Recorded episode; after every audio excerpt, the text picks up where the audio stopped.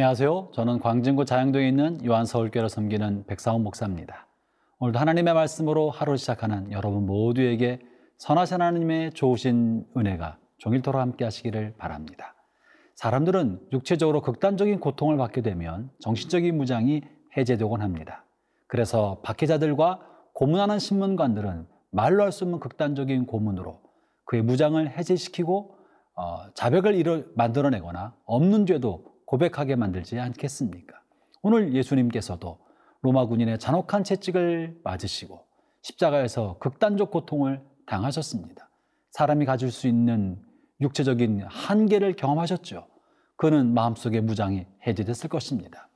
모든 무장이 해제된 예수님, 그분은 인간으로 갖고 있었던 그의 진정성인 본성과 그리고 그의 고결한 깊은 인격이 정신적인 모든 무장이 해제되는 순간에도 적나라하게 드러나게 되는데요.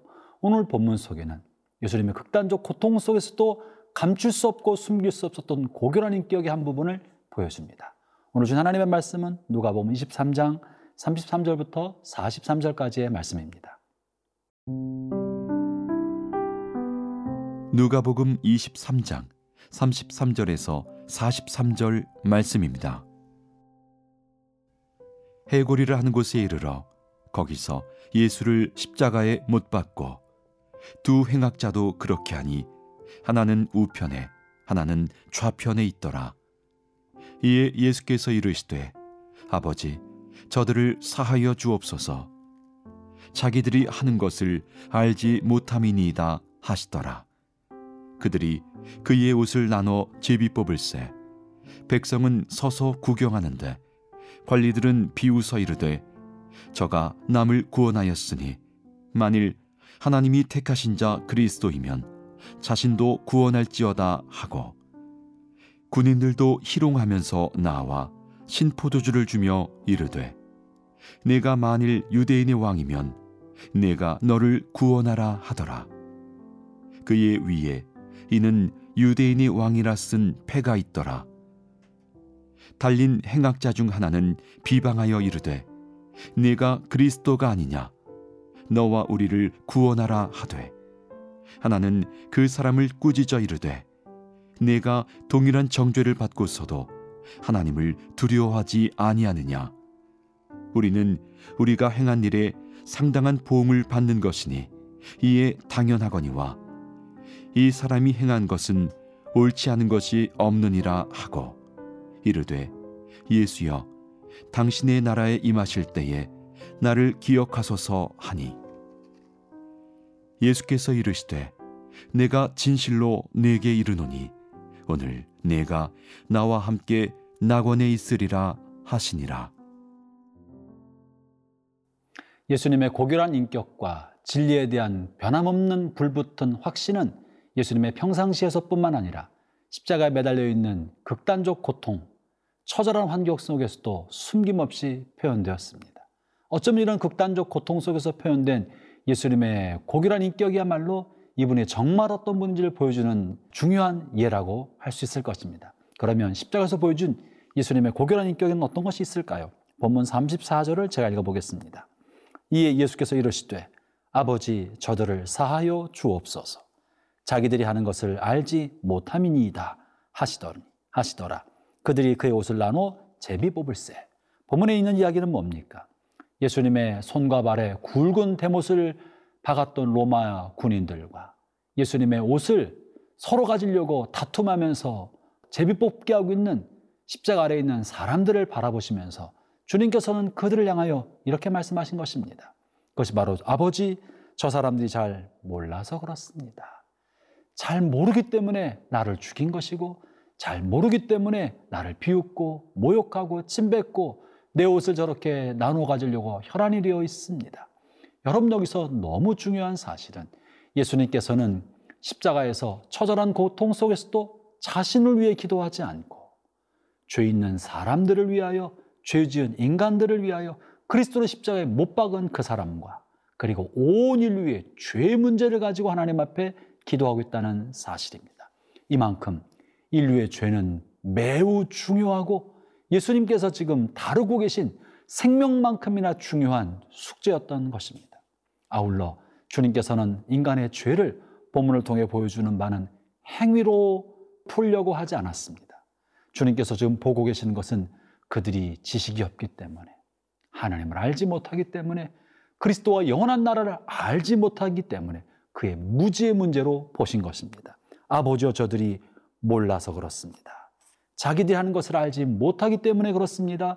주님 용서해 주십시오. 십자가 달린 아들 예수님의 이 절박한 호소와 기도를 하나님이 들으셨을 거라고 생각합니다. 이 기도야말로 심판관이요 최후의 재판관인 하나님께서 인간을 심판하실 때 인간의 행위를 넘어서 예수님의 중보의 기도를 통하여 우리를 구속하고 계신다는 것을 보여줍니다.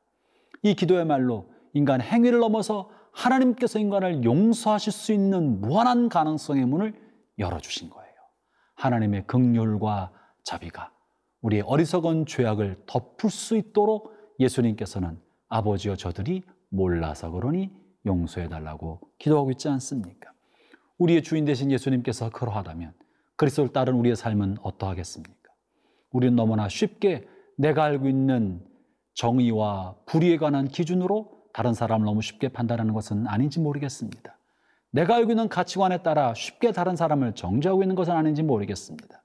예수님이 저들이 몰라서 그렇습니다. 라고 기도하셨다면 우리도 마땅히 예수님의 마음 품고 긍휼한 마음과 자비로운 마음을 가지고 다른 사람의 실수와 잘못을 감싸 안을 수 있는 품어줄 수 있는 마음을 가져야 되지 않겠습니까?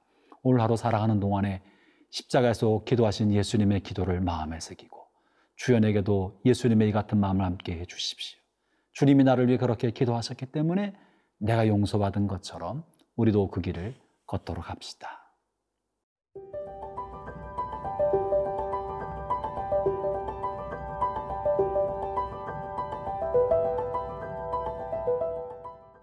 예수님께서 극단적인 고통 속에서도 보여주셨던 고결한 인격과 진실에 대한 확신의 두 번째는 예수님은 영혼권에 대한 관심과 천국에 관한 확신을 보여주셨다는 사실입니다.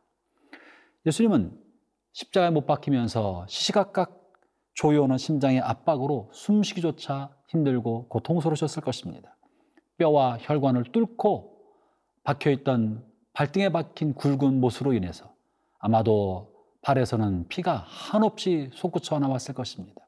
쏟아지는 피 때문에 수분 부족으로 목마름이 극단적 목마름을 겪으셨을 거예요. 그래서 예수님은 내가 목마르다라고 호소하지 않으셨겠습니까?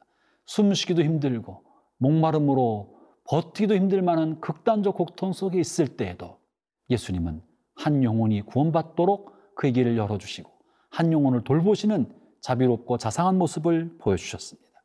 죄인 한 영혼이 회개할 때 그 곁에서 그를 천국으로 안내해 주셨던 것입니다.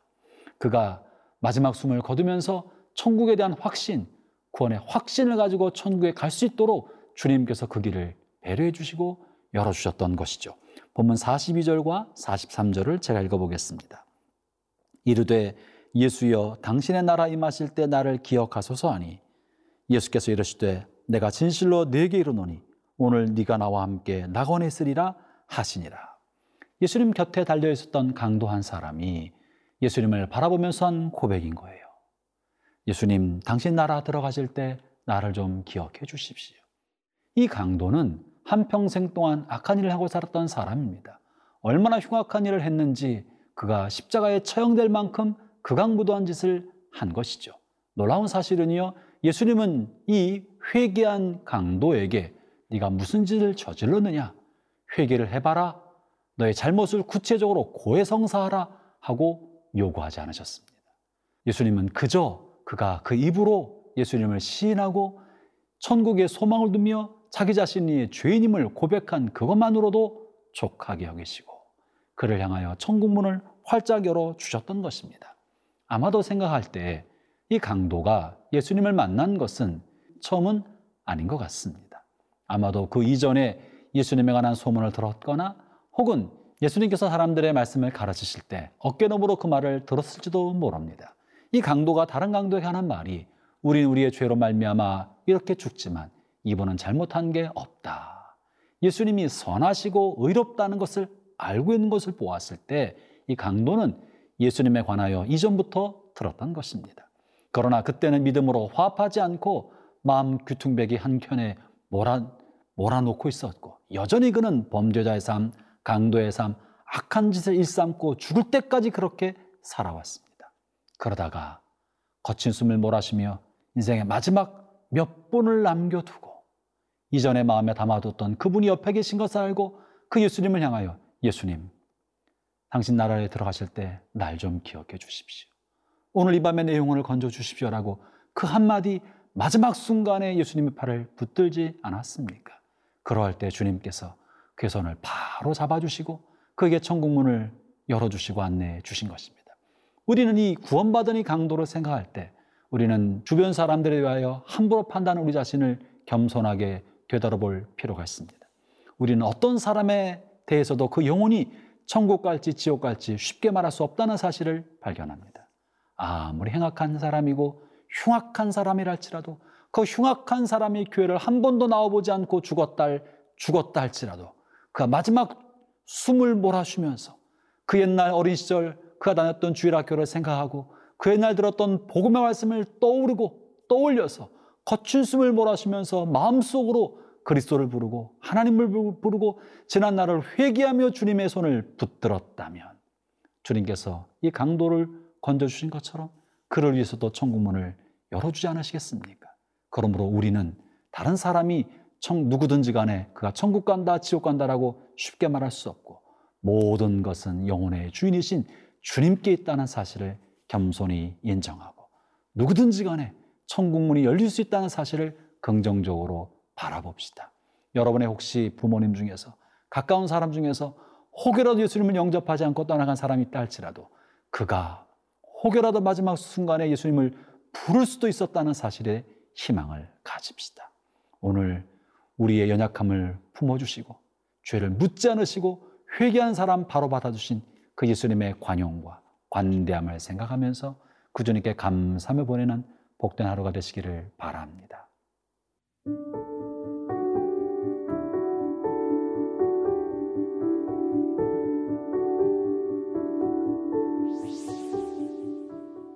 하나님 아버지, 우리가 아직 죄인 되었을 때 우리를 사랑하신 주님 감사를 드립니다. 우리가 아직 주의 이름을 부르기도 전에 주님 먼저 우리 이름을 불러 주께로 불러 주신 것처럼 우리도 내 주변 사람들을 향하여 먼저 사랑의 손길을 내밀고 사랑을 먼저 보일 줄 아는 저희가 되게 하여 주옵소서. 예수님 이름으로 기도합니다. 아멘.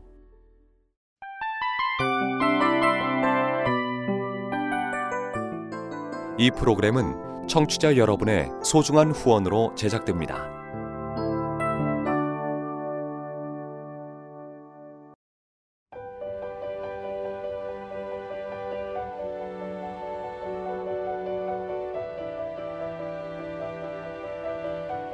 세상에는 수많은 교회들이 있지만 더 깊이 있는 말씀 강해를 찾기 위해 크기로만 교회를 선정하지 않습니다.